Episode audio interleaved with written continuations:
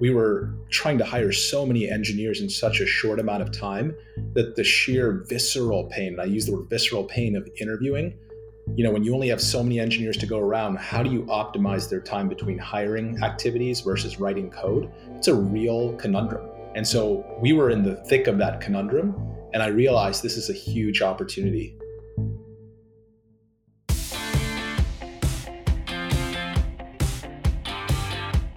This is Dare to Disrupt, a podcast about Penn State alumni who are innovators, entrepreneurs, and leaders, and the stories behind their success. I'm your host, Ryan Newman, and on the show today is Mo Bhende. Mo co founded Karat in 2014 to fix the process of interviewing software engineers. Karat conducts highly predictive technical interviews for clients, helping companies to hire the engineers they need to create the future. Mo graduated from Penn State with honors in 2001 with a bachelor's in math and economics.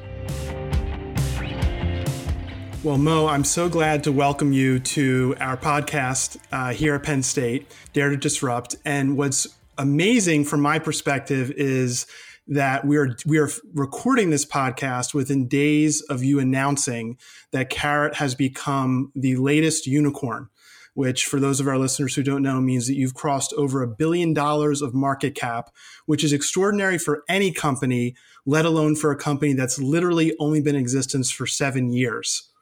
Thanks for making time. Yeah, no, it's wonderful to be here. Chalk another one up to Penn State.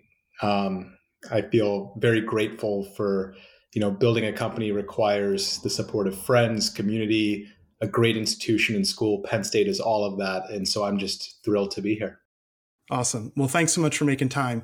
Um, we normally start the podcast on uh, background, where you grew up, but I, I want to do it a little different today because I have the privilege and pleasure of actually knowing you. And I want to start where I first met you, which was the first day of fall semester of senior year, which was 2000 uh, in the fall and we were in an honors economics seminar and and you walked in introduced yourself and you had just spent the last year in London at the London School of Economics. So I'd like to start there because what was the only thing that was more impressive was the fact that you had spent a year at the London School of Economics was the fact that you actually grew up in Pittsburgh, which is an incredible connection. So how does a guy from Pittsburgh end up going to the London School of Economics and Penn State? I mean, yeah, no, let's let's start in Pittsburgh. So you know, Ryan, when I applied to colleges, you know, I did I did all the I guess what you would claim to be the right things in high school, right? And I applied to 13 colleges and Penn State was the only one that took me, right? So I got 12 thin envelopes one by one. I remember this is back by the way when we used to still receive envelopes and mail on where you went to college and not emails. And I just remember my dad kind of really coaching me and saying, doesn't matter, right? All it takes is one was his philosophy to me that it only takes one partner, one institution, one school to change your life. It's honestly still the hallmark of my leadership philosophy today. You know, you just need one yes. And Penn State for me, Ryan, I mean, it was that yes. And so I entered Penn State, I think both with a fire in the belly, because I think my dad had really coached me on, okay, great. So you got into this amazing institution. What are you now going to do with that? but also with gratitude because I think Penn State gave me a shot. And so I really just, that was the genesis of how I got to Penn State. You know, economics was kind of a crazy thing, right? So I actually ended up applying to the straight medical program. I don't actually don't know if you know this. I ended up getting into the Hershey medical program and I was going to do three years of undergrad, four years right to med school. I remember my medical school essay to Hershey saying, I actually don't want to be a doctor. I want to run the hospital, which, which I think both my parents found very entertaining. I took my MCAT and I had this realization that I want to go into business and I want to be an entrepreneur and I want to, you know, lead and, and create things. And so the LSE, the London School of Economics, was actually a departure for me leaving pre-medical and sciences and exploring this new path into what eventually connected you and I, which was economics. But it was actually, it took literally leaving the country, going to London for a whole year to understand that there was this whole other world out there. And then, you know, fast forward, I, I came back to Penn State and I'm so glad I did. There was an opportunity to stay at LSE, finish my degree there. And yet again, my dad called me and said, Hey, you've had your fun at LSE, but remember, Penn State, this is your place. You need to go back and finish with excellence. And so, you know, I'm so happy I did because that senior year was truly, I mean, your your uh, podcast year is Dare to Disrupt. That senior year was disruptive for me in terms of being a personal, educational, just academic experience. So it, it was great. I know from my perspective, seeing you uh, come back from London School of Economics, having just met you, I could, you were just beaming with uh, a cosmopolitan style to you that you don't typically find in State College, and um, it was a really you added a, a, tremendous element of diversity and insight that um, was really welcomed in our in our economic seminar. We all benefited from your diverse interests. I appreciate that. And also, I had exceptionally long hair. I don't know if you remember that. Now I've got my normal hairdo, but I don't think I got a haircut my entire year in London. And so I showed up. Uh, but honestly, that that final year was a really special year at Penn State to do our honors thesis, get to work with Professor Sostrom, which I believe he's now left Penn State, and David Shapiro, who's you know since retired. I just remember all of those folks because it's all about the people, right? It's it, it was really a special group. Awesome. And now, your parents, did they have a medical background? My mom does. My mom does. So it's kind of a funny thing. My dad really wanted to be a doctor, but his dad said, "No, your your grades in math are really high." And so he basically was told to become an engineer, classic, right? My mom didn't want to be a doctor, actually wanted to be a mathematician or an artist. She's a painter. But in India back then, the payment for being a PhD in math just wasn't as high. So she was kind of pushed into being a doctor. So it's kind of really funny that I think both of my parents did, you know, very well in life, but they were really keen on me, kind of, if you will, living the American dream and saying, okay, you do what you want to do with heart, with focus. It's the same things, you know, I'm passing on to my kids today. But uh, my mom came from a medical kind of background, and she was the first professor of emergency room medicine in the country. She taught at Children's Hospital Pittsburgh. Um, and so it was actually really great the experience there as I as I was leaving the MCAT, which is the medical entrance exam, and I came out and I told my mom, "Man, that was a really hard test." She just looked at me and said, "If you think that was hard, you should just go into business, go do something else, but not medicine, right?" So I think my mom. Uh, kind of really set me straight, and uh, hence I went to the LSE for for my junior year. Well, Mo, that's that's really incredible about your interactions with your mom and sort of almost sort of guiding you towards business. So, after Penn State, I remember uh, you w- received one of the coveted and in those days early uh, Gates fellowships. Uh, can you talk more about that fellowship and then where that took you, sort of post Penn State? Yeah, it was an amazing experience. So, Bill Gates started a scholarship, kind of like the Rhodes Scholarship, but for Cambridge, called the Gates Cambridge Scholarship. It was a full ride. I think there was 40 Americans who were selected in the uh, first year of it. I was in that class, and it was just honestly a life changing experience. First of all, I applied through the support of Penn State. My senior honors advisor, Dr. Sostrom, wrote my essay, and you know, it was one of those things, Ryan, where you kind of have to jump to believe, right? I think initially I did have a little bit of a hangup of, well, am I really going to get this? And I think one of my advisors at Penn State just told me, well, what's the worst thing that could happen? That you get told no. So I was just like, well, wow, that makes a lot of sense. And so I just applied and I got a yes. Back to all it takes is one yes. And so I showed up at Cambridge and had a phenomenal, what ended up being a year and a half. I did my master's in economics. I built on my interest in game theory, which was an area of expertise that I started to develop at Penn State and I started my first business there, right? So nine, I, I showed up in August of 2001. 9-11 happened, I think, two days after showing up to England, right? So I remember, by the way, seeing the Twin Towers on my way out. Two days later, 9-11 happening and me meeting, you know, my then co-founder, David Haskell, and we then just started iterating on, well, what can we do in the world to to to make a difference? And so we ended up creating a, a magazine called Topic. And I ended up, uh, you know, getting my first taste of true entrepreneurship while I was at Cambridge. Bill Gates' dad, who is now passed, wonderful gentleman, gave us our first seed funding for the magazine. Um, I learned how to go sell truly door to door in England, um, and it was an incredible experience.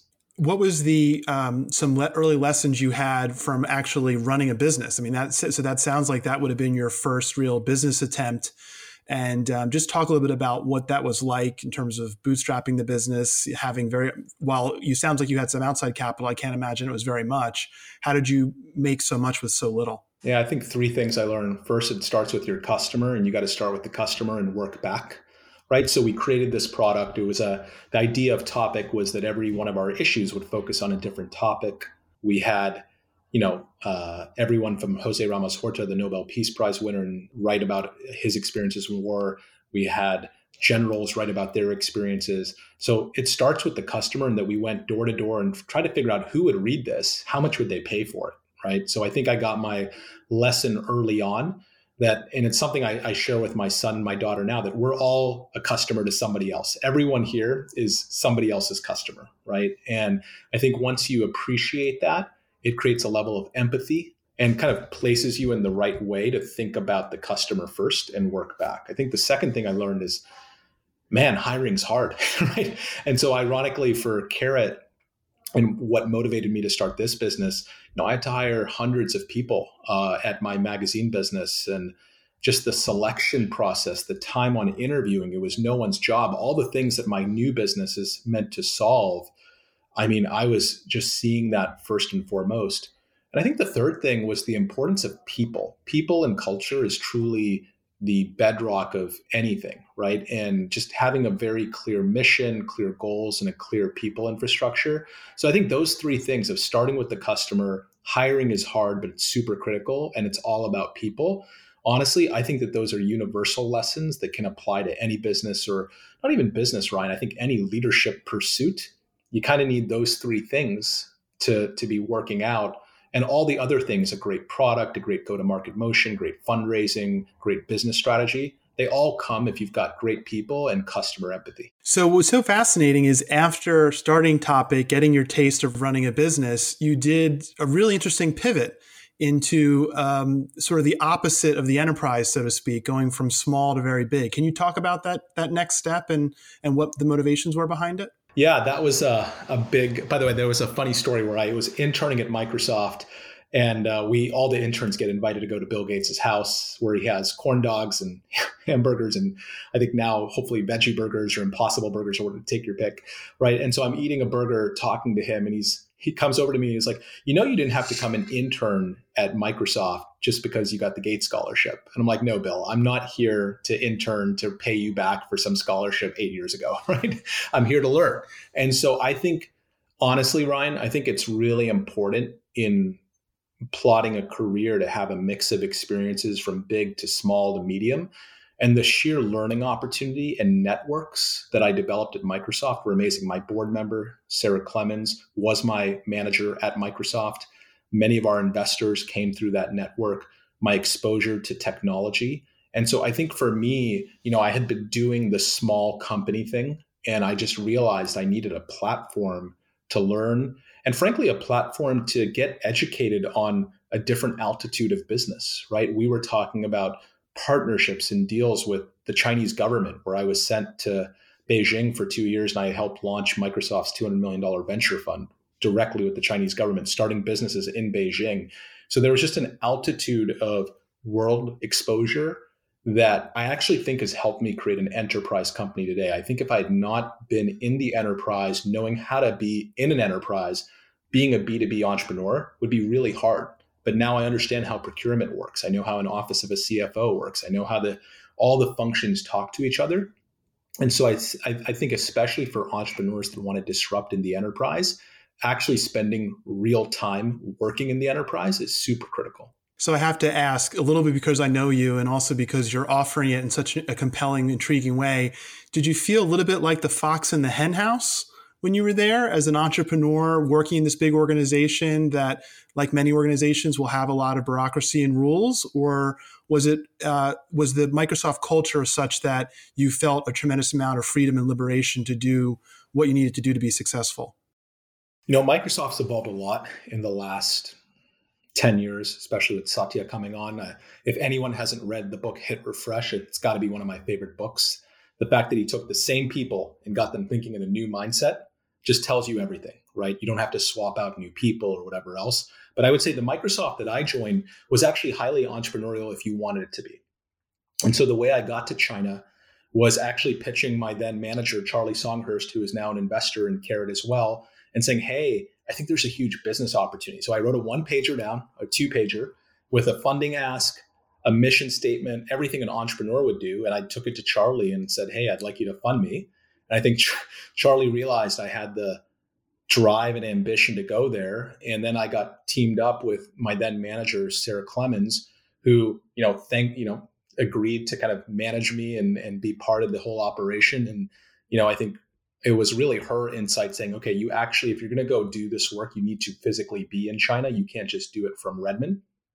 And so it was really her push and her encouragement and guidance that got me got me out there. So my wife and I had just gotten married, and Seema and I literally moved to Beijing in 2008. Um, and it was a crazy time, right? The financial crisis was happening in the world. Lehman Brothers was going under, but the Chinese economy was booming. I literally remember showing up to Beijing, Ryan, and just feeling, wow, this is truly the center of the world, right? Every time I would come back to Manhattan, it just felt small. And I remember getting to China and just realizing the sheer level of growth and even the name of your podcast, Dare to Disrupt, everyone was daring to daring to disrupt there. And so it was a phenomenal experience. So yeah, the short of it is, yeah, a little bit of Fox in the henhouse, but I got to find my own path. And that would be my encouragement to anyone listening to this podcast, which is ultimately at any company, if you think of it as a vessel, which was the analogy I think Charlie gave me at Microsoft, then you have to steward the vessel wherever you want to go. Right. And so that was my whole take on Microsoft, which is how do I engage with this company as a platform to realize an entrepreneurial vision? We've spent a lot of time talking about your experience in China and with a venture fund at Microsoft, but for all of the gamers out there and for, for all of the, uh, the, the, kids out there, we, we can't leave the Microsoft discussion without at least a couple of, of thoughts on Xbox. Can you talk about your experience working with Xbox? Yeah, so I left China, the the Chinese venture fund that we established after two years, and I joined actually Sarah in Xbox and was the ultimately became the head of product strategy there. It was a phenomenal experience, right? I think gaming and interactive entertainment, especially in today's post-pandemic world, it's honestly a way people connect, especially in the in the dreary 2020 stages when none of us could like leave our houses. It's a phenomenal way for people to connect. So I think my relationship to interactive entertainment as a medium to be connecting, you know, I think some people think of gaming as oh, is it wasting time? Is it doing other things? I think of it just as a form of connection, right? So that's my relationship to gaming. Um, I think also Xbox was just a highly and continues to be a highly innovative part of the Microsoft enterprise. And so I do think, you know, now there are innovations out there like HoloLens and augmented reality that all came out of Xbox, right? And so it was actually a phenomenal lesson for me to see a large scale platform like Microsoft have a highly entrepreneurial function like Xbox. You know, it's not that old of a division. I think it, you know, the first Xbox came out, well, now it's 2021, maybe 15 years ago, right? So Microsoft's been around for close to 50. And so if you think about it, it was truly uh, uh, an entrepreneurial venture that has now become a you know 10 to 15 billion dollar business are you passionate about entrepreneurship? Do you want to see the economic vitality of communities across Pennsylvania improve? Right now, Penn State is offering a unique opportunity to double the impact of philanthropic gifts that enhance economic development initiatives across the university. Your support of these programs empowers students and community entrepreneurs with the tools and resources they need to bring their business ideas to the marketplace and create jobs. For more information, contact Heather Winfield, Director of Strategic Initiatives at hbw11 at psu.edu so you're at Microsoft, you're obviously doing very well. You're getting a taste of entrepreneurialism in terms of your experiences. At what point do you decide you want to do something on your own or potentially with a partner in your case? Yeah, I think three things. One, you know, back to Microsoft as a learning platform, I had learned a lot and I'll continue to learn a lot, but I think the learning curve relative to the entrepreneurial zest or desire, right? At some point, those curves cross, and then you know where to be. And so that's where I had hit at Microsoft. Uh, number two, I've just always loved hiring. Back to Topic Magazine. If you if I trace all the jobs, even in between Topic Magazine, did some consulting. Uh, was at a firm called Bates White, then Microsoft. Hiring has been like a through line through all of it. Even at Xbox, I just love spending time thinking about how to attract talent to our division and how to adjust our interviewing processes. And so, honestly, Ryan, I was spending just as much time innovating on hiring as I was just my day job, because ultimately, again, it comes back to if you have great people in a business, the rest of it tends to work out. Right. And so, just in terms of where I was spending my time and cycles. And third, I just saw an opportunity, right? Back to the HoloLens, we were trying to hire so many engineers in such a short amount of time that the sheer visceral pain, and I use the word visceral pain of interviewing, you know, when you only have so many engineers to go around, how do you optimize their time between hiring activities versus writing code? It's a real conundrum. And so we were in the thick of that conundrum. And I realized this is a huge opportunity. And my co founder and I, Jeff, had known each other for quite a few years before that we were looking to do something together. I would share with anyone on this podcast that when you've got the right combination of a values aligned co founder paired with an idea, paired with a passion for solving a problem, well, then you got to start a business. If other things are supportive and there, right? My wife was very supportive. We were at a place in life, you know, where we could afford to do the startup and, you know, think of the startup as a two way door. I always knew that if something had massively not worked out, then, you know, I would go back to Microsoft or something else. But it, it, takes time to get to that place.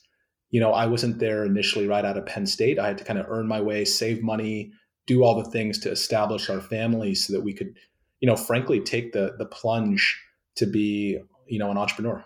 That's a really fascinating segue into this this notion of this saying that that's the start that stops most people and for many people, it's so hard to take that start. Now, you got started early. Topic Magazine, you know, in many cases, before you perhaps even really had a sense of, of what you were jumping into, you were already running your own business with respect to Topic.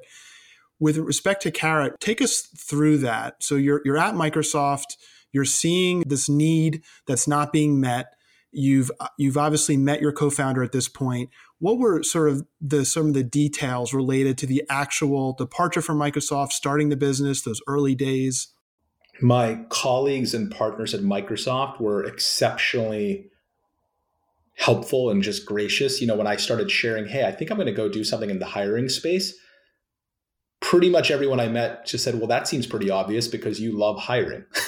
right. And so there was nothing but encouragement. And I do think to start a company, you know that validation and that social network and support especially from your loved ones at home and the people you respect professionally i mean it's just so critical right and so i think number one there was an outpouring of just support um, number two again i realized that entrepreneurship especially at the stage i had gotten to you know i was kind of mid 30s at the time i realized okay this is kind of a two-way door right again if i epically fail and most ventures do, then there's something to go back to, or there's other things I can do to parlay that experience. And so I think once I realized that entrepreneurship is actually not that risky, the risky thing is not living the life that I want to live. And the risky thing is not working with the co founder I want to work with, right? That's actually a much higher risk than not having done it. And so I think a lot of people think entrepreneurs just kind of jump off and don't think about risk. I think the best entrepreneurs are constantly managing risk and they just know which doors are two-way doors or which ways are which ones are one-way doors. And I just knew kind of going forward that this was a two-way door. And number three, honestly, Ryan, I just couldn't get the idea out of my head. Right? I was just like, okay, this is crazy. How has someone not come along and made interviewing a job? and at some point, it just becomes this consuming aspect of well, why doesn't you know there's a real problem. Why hasn't someone come and done it? It sounds like such a simple idea to make interviewing a profession, but then to operationalize it, run into a service that's 24 7. I mean, that's the complexity. But I just couldn't let go of that idea. And again, my co founder, Jeff, happened to be at the kind of right time at right place in my life and me as well with him that it just made sense. Can you talk a little bit about your co founder, a little more about his background and how you two complement one another? Yeah, Jeff. Um, so Jeff's actually got a really his background also took him to China. Jeff uh, started his career. He had gotten the investment banking offer coming out of undergrad and said no and moved to China, I think with no job and just showed up in Shanghai in 2000, joined a startup that then went public on the NASDAQ. He was employee five. And so he learned a ton. He took a literally a locally created company and went all the way to IPO. He then, uh, I think, did a stint as a hedge fund analyst, realized he didn't want to work at a hedge fund, and ultimately became Melinda Gates' chief of staff at the Gates Foundation. And what I love about Jeff is not only A, do we have a deep sense of shared values, we're both very clear on our priorities in life that family and health come first, entrepreneurship comes after right? And we're very firm and clear. That doesn't work for all entrepreneurs. You know, some want to put their business over other things. I don't do that. And nor does Jeff. And so I think the alignment of how we organize our life and how we make decisions was very clear. And, you know, we're just highly complementary, right? We, you know, I think in the early days, Jeff uh, initially wanted to save the US post office. And thank God we didn't pursue that idea. We, we pursued Karat, but just the, like the vigor and the zeal, just his innovation and creativity is off the charts. And so I think Jeff just has a really deep attention to detail, a really deep appreciation for the craft of quality, a really detailed appreciation for data, right? Frankly, all of those three things, which I do not have. and so we basically realized, wow, we're kind of two peas in a pod here with highly complementary skills, but most importantly, with a shared sense of purpose and a purpose to want to help people get jobs and to help companies hire, right? And I think ultimately, even with this new unicorn announcement, I was chatting with him this morning about what does the next seven years look like. I think it's just going to be a seven years with purpose, right? And led through purpose and conviction that we now have a platform to make real change in the world so it sounds like you have a real division of, of skills. Is there a division of roles too within the organization? How does that uh, translate to the way you run the business day to day? Yeah, I focus now primarily as CEO of the company on fundraising, uh, organization hiring, setting strategy and structure. Um, you know, you set a mission, you then have to organize around that mission and go from there. But Jeff and I are very much partners. Jeff is focused really on driving the next generation of innovation and the next generation of data insights. He originated and partnered with a bunch of uh, folks at our company to create Brilliant Black Minds, which is our purpose commitment to helping more Black engineers get into tech last year. You know, there's a constant stream. So it's a very clean and easy division. We're both board members uh, at the at the highest levels, but as partners, you know, we work together obviously on things like company strategy, company culture, company leadership. Uh, but in terms of, you know, when we partner with each other, and I think this is really important with any co founder relationship, you got to know when you're speaking with your partner either as a friend, as a co founder, as a board member, or as an operator. So Jeff and I have four layers of relationship. And I think we're very intentional. And hey, I'm speaking to you now as a friend, or I'm speaking to you now as a board member, where we are, you know, operating together. But when we speak about operations, you know, we just happen to have different focus areas and different roles in that. But it's one of our four relationships. And so I think just being very clear for, you know, anyone listening on this podcast that when you partner with someone, just recognizing that every relationship has different parts to it. And you build actually, I think, a stronger relationship when you can just be very clear on which which muscle you're exercising and I think Jeff and I have learned that art actually through one of our investors who advised us very closely on how to cultivate. His name's Michael Ovitz. He started Creative Artist Creative Artist Agency. And so Ovitz basically sat down with me and Jeff and just said, Hey, you have to invest in your relationship and you're going to have multiple facets for what your relationship looks like. Acknowledge it and move forward. Well, you've alluded to it, but uh, would love to hear in uh, you articulate what is the problem precisely that Karat is looking to solve, and how are you solving it? Every company is becoming a software company. I think Andreessen coined this many years ago. It is totally true. Therefore, every company needs to hire engineers. Interviewing engineers takes a lot of time, and it's no one's job to be any good at it. And the fundamental problem is there's just simply not enough engineers to interview other engineers. Currently, companies are investing, Ryan, nearly $60 billion a year of engineering time on interviewing, and it's still not enough. And so, fundamentally, the problem is here's a business process that takes a massive amount of time that is still yielding results that can be biased, not consistent, not advancing diversity, equity, inclusion, and is frankly not moving fast enough to be competitive in a world that's just moving really fast.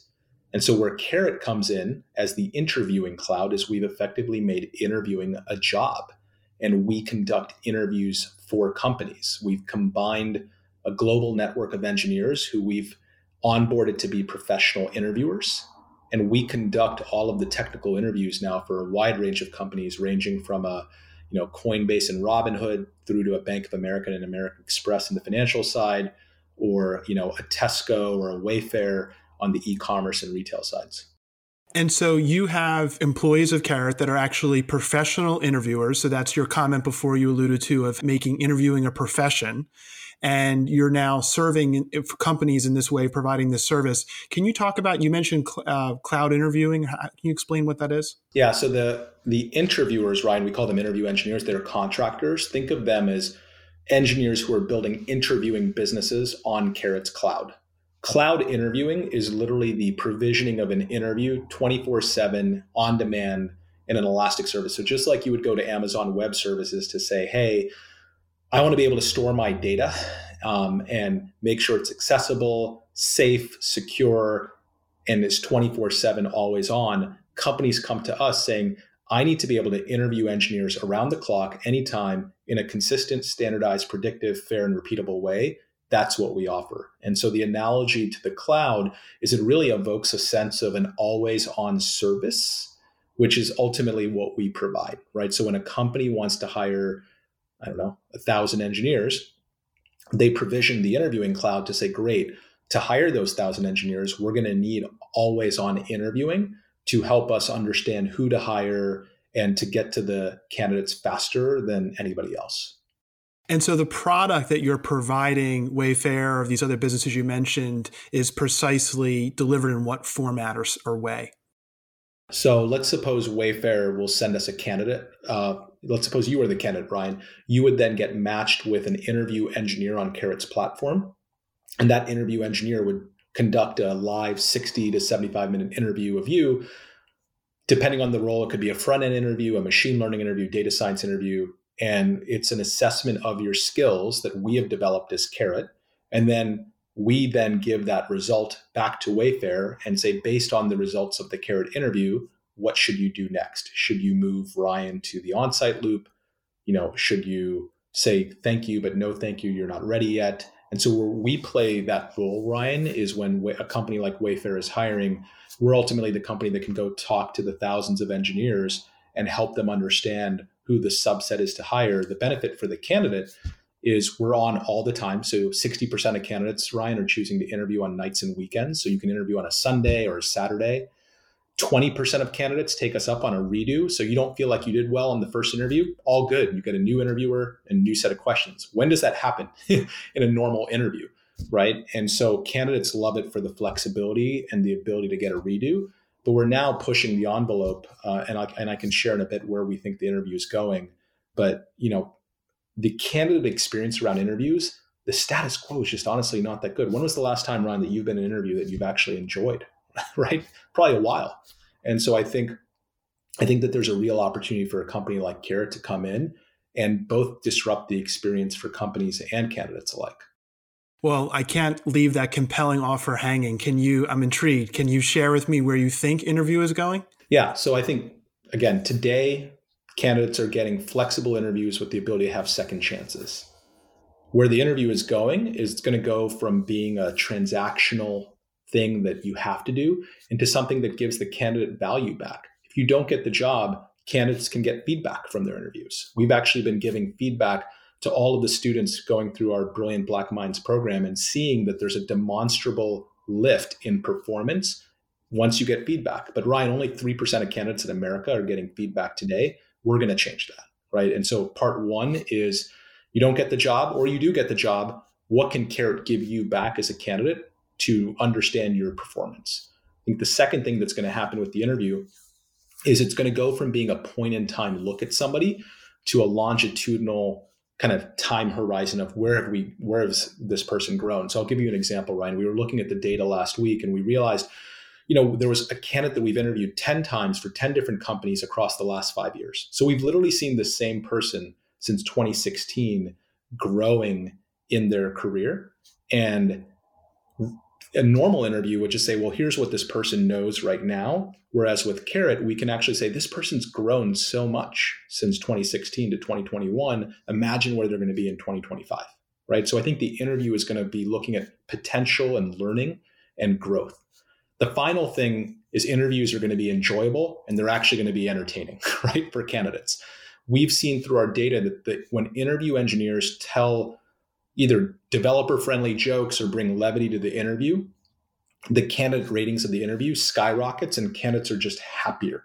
And so we're actually currently working with two professors who wrote the book Humor Seriously, Jennifer Aaker and uh, Naomi Bagdonas. They're professors at the Stanford uh, School of Business.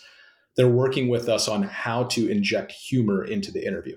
And so we are literally going to make a science out of making the interview not this dreaded thing that you have to do, right?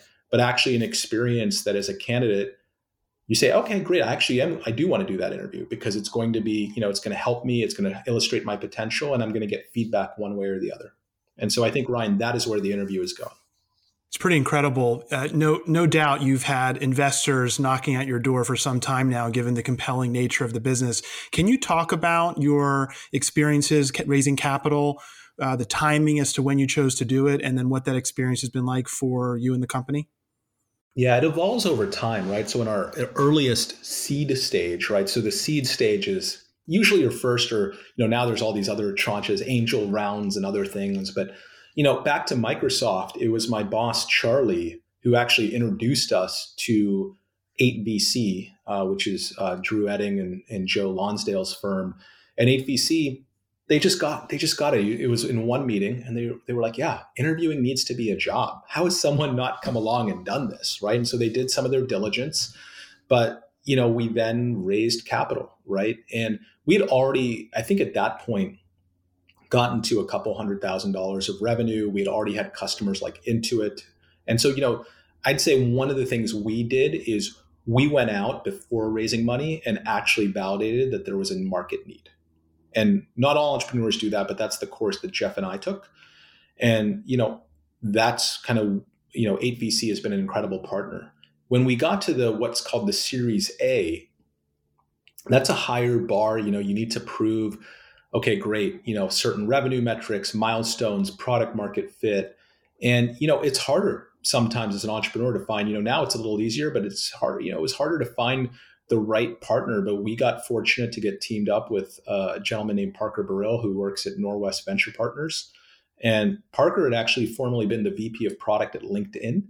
So he immediately got it as well because he said, wow, never before have I seen a service that generates so much data on engineers and engineering talent and companies, and you're getting paid to create that data.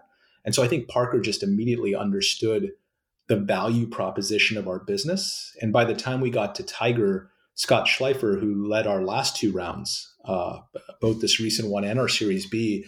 You know, Scott and Tiger have done deals in LinkedIn, Glassdoor, Workday, et cetera.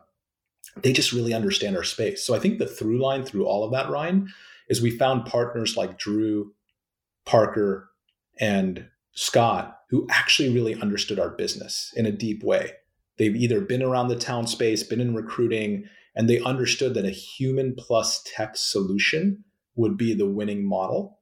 It's not obvious, right? Because we're not another crypto company or another, I don't know, stock like, you know, fintech, right? To go off and say, oh, wow, this company has real humans solving an actual problem. But I think the investors we have found immediately understood that in this space, that that is the winning uh, winning approach to combine the best of people with the best of tech. So now that you've uh, raised this capital, more importantly, now that your business has been validated to the point that you've raised capital to valuation in excess of a billion dollars, making you a unicorn, what's on the horizon for Karat? I think it's important. To, we, one of our values at Karat is to celebrate. So we absolutely celebrated and we are celebrating and we are thankful for our partners. I don't agree with there's a many entrepreneurs who are like, don't celebrate, get back to work. It's just getting started. I, that's just not my philosophy. My philosophy is when good things happen, running a company is like being an athlete. When someone wins a race, you got to celebrate, right? So, number one is yes, are we happy and proud of where we got to? Absolutely. Are we hungry for the future? You got to believe it. You know, better believe it, right? So I think when we think about the future, really this is just a platform and we're just getting started. Number one, we're going to invest in scaling adoption of the interviewing cloud globally, right? So, for example, Europe is our fastest growth market right now. We're planning to grow significantly in London, Ireland, France, etc. Number two, we're going to make a lot of investments into our core product, both around data science and the interview itself. So, those things I was sharing earlier, Ryan, around introducing humor into the interview, looking at potential, looking at feedback, they're all going to need capital investment. And frankly, number finally, number three is we're going to really invest in our people and our purpose, right? So investing in programs and infrastructure, back to what I learned at Topic, it's all about people, right? So how do we make Karat a place where our own people come to unlock opportunity, that it's the best employer around, that people want to come work here? That's where it all starts. And so that's the way I think about it. We're going to scale globally, invest in our core product, and most importantly, invest in our people and our purpose. Well, thank you, Mo, for discussing your entrepreneurial journey with me. Uh, I'd now like to hand things over to a current Penn State student who is in the midst of his own entrepreneurial journey and is very active within the Penn State entrepreneurial ecosystem. Uh, Babune Owusu is a senior at Penn State studying electrical engineering with an entrepreneurship minor. And his startup, Be Your Best Clothing, a clothing brand made to inspire others to look within themselves to make use of their maximum potential. And Babune, I'd like now like to hand things over to you. Hey, Babune, how are you? I'm doing very well. It's great to hear from you. Honestly, listening to you speak has been very, um, very inspirational. Very, um, it's has me in a state where I'm able to reflect and like think about like what am I doing now and how can I use what you're saying to move forward in terms of what I'm what I'm doing. Thank you, Babune. And it sounds like you're already on your way with starting a business. Amazing. Truly a dorm room business, from what I can tell. That's amazing. Yeah, I don't know if you can see. I have a bunch of boxes up there actually with inventory, but um, very much so a dorm room business. yeah, you're telling me. So you're living with your product, literally. I love that. Yes, it's great. Yes. So the first question that I'd like to ask you is, um, with going through school, going to London school, what was your process in finding the balance between ambition and your responsibilities? Because for me personally, I remember one month last February when I was trying to get out orders um, with Zoom classes and whatnot. I was finding it difficult to sort of get my product out and pay attention to class at the same time, trying to do it all in a timely manner. And my mom actually told me I might have to step back to focus more on school. So, what was your process in finding that balance? It's a great question. I would say there's no point doing things 50 50 in life. It's better to do one thing and do it really well. So I think it's just about timing and phasing, right? So for me, I didn't I wasn't starting a business while I was in college, right? Um, I graduated, went to Cambridge. The English kind of academic system is different, Babune, where you're not getting tested every two weeks or how I can't remember how often we were having tests and homework, right? There's literally an end of year test. It was much more in some ways conducive to starting a company and so I got topic going while I was there and I was able to balance both. Um, I could see how that would be a lot harder. Uh, I think, you know, what I would say is just being clear on priorities, right? And so maybe there's a specific milestone in the business that you or others would want to hit.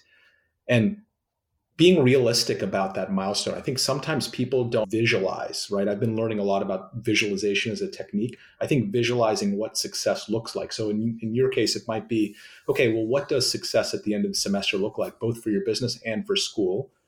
Then asking yourself and whoever else is listening, is that possible to have both outcomes? And if so, then working back, right? So I think working back from a clear outcome will make balancing responsibility and ambition no longer a trade-off but just one and the same. I think when people run hard at things without a clear goal of where they're running to that's where they burn out. But actually just declaring an end state and saying is that possible? and picking what i'd say a stretch goal but a goal that's realistic is really important. And it's the same in business today right? When we set board targets or growth targets we always push ourselves a little bit but we know we have a real shot at hitting that goal. There's no point picking goals that are just so wildly impossible that you'll always fail. But there's also no point in picking goals where you're always going to hit 100% of them every quarter in and out. You know, then you're just not trying hard enough. So it's actually interesting that you say that because it kind of leads to my next question. Do you find that you often lean more towards a point of confidence or courage when taking on projects? And can you give an example? Hmm. It's a good question. I would say that technique is not to, especially as as I've grown in my career, it's not to just have one method or another. It's to know which method to employ for what situation, right? So I do think some situations require courage because, well, you probably have nothing to be confident about or no knowledge to go after, right? So to me, when I was raising that first round of capital, I led with courage because frankly, we didn't fully have a formed business. But in closing this round with Tiger right now, I led with confidence because we have a business. We have real customers that have real value. And whether one investor wants it or not, that's not going to change what's most important for me, which is my customers and my people. Right. And so I think you have to know which techniques. I think I'd add a couple others. There's empathy, and then there's listening. And then there's just knowing when you made a mistake and like being ready to like say, yeah, I made a mistake. I'm so sorry. Right. And is that a two way door mistake or a one way door mistake? And just knowing. And so I'd say, Babune, I think I've, I've employed both confidence and courage. It just depends on the situation. That's very interesting. I know that personally in my uh, school endeavors, um, I often find that like, so I'm majoring in electrical engineering, but my minor is in entrepreneurship. So what I find that is like for my major classes, they don't really encourage you to necessarily fail unless it's like you're doing homework by yourself. But you can't necessarily fail as much when it comes to exams, homework, and all that other things. But like in entrepreneurship, one of my first assignments was to go out and fail. We're supposed to go out around town and just ask someone if we could do something. If they say no, then go find someone else to try and ask them to do that. So. Oh, Babune, that reminds me. So I was at the uh, Goldman Sachs, I think, Builders and Innovators Conference last year, and got to meet Kris Kardashian, who uh, is the mother of Kim Kardashian, and she told me this line that I still use today, which is, "If someone tells you no, you're just talking to the wrong somebody." And right, I still use that today to motivate my sales force. I'm like, oh, somebody told you no, well, go talk to somebody else, right? And so I think I love that they did that. And I love the yin and yang of your experiences because it's important to not be reckless. Entrepreneurship, back to risk management. Uh, I think some people have this fascination that entrepreneurship is about massive risk taking and actually it's not it's about thoughtful understanding of people and customers to create new things and so I love the fact that you actually have a little bit of a dichotomy going on there with your main, main and major courses. That'll serve you and others who pursue that well. Only having one way of doing things, only not failing or only failing, is a recipe for not winning. Thank you.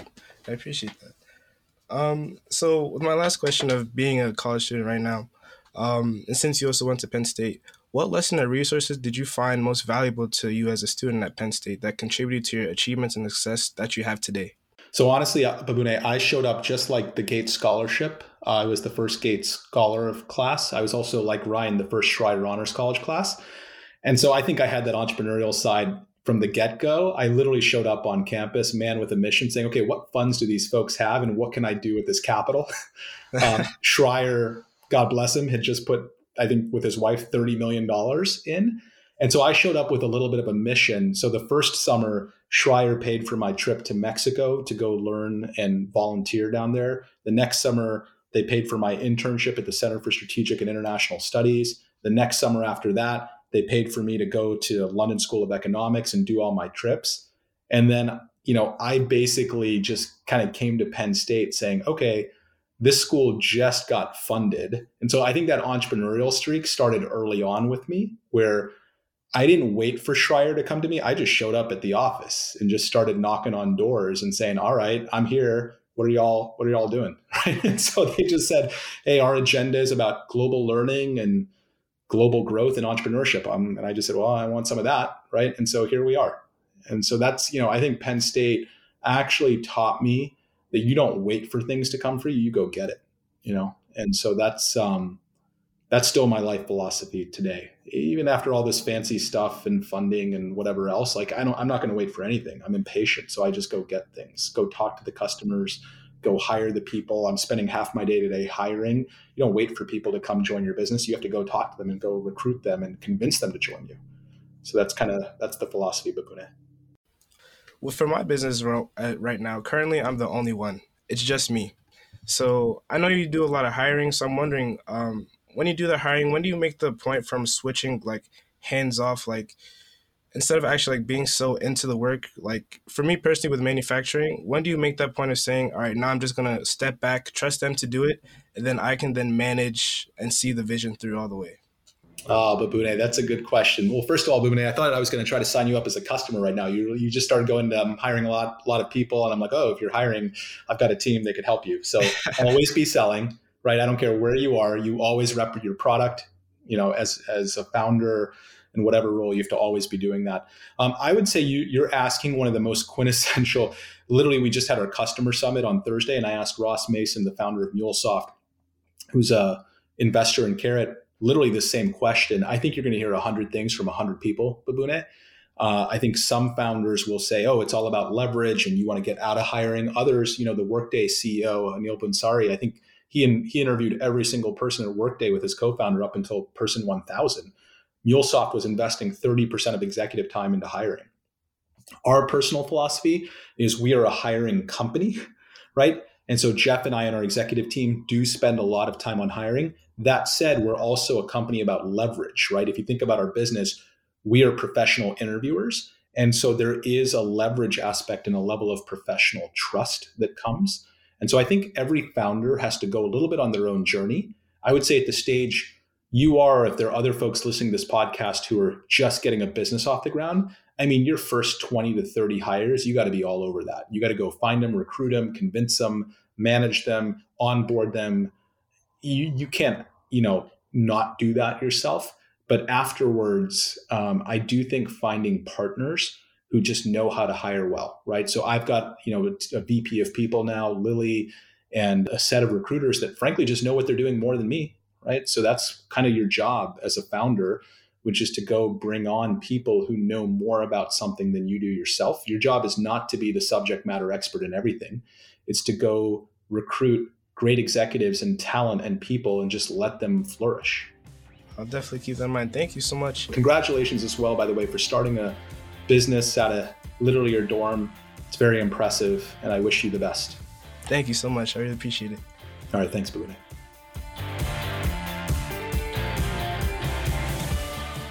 That was Mo Bhende, founder of Karat, one of the newest companies to obtain the noteworthy status of unicorn.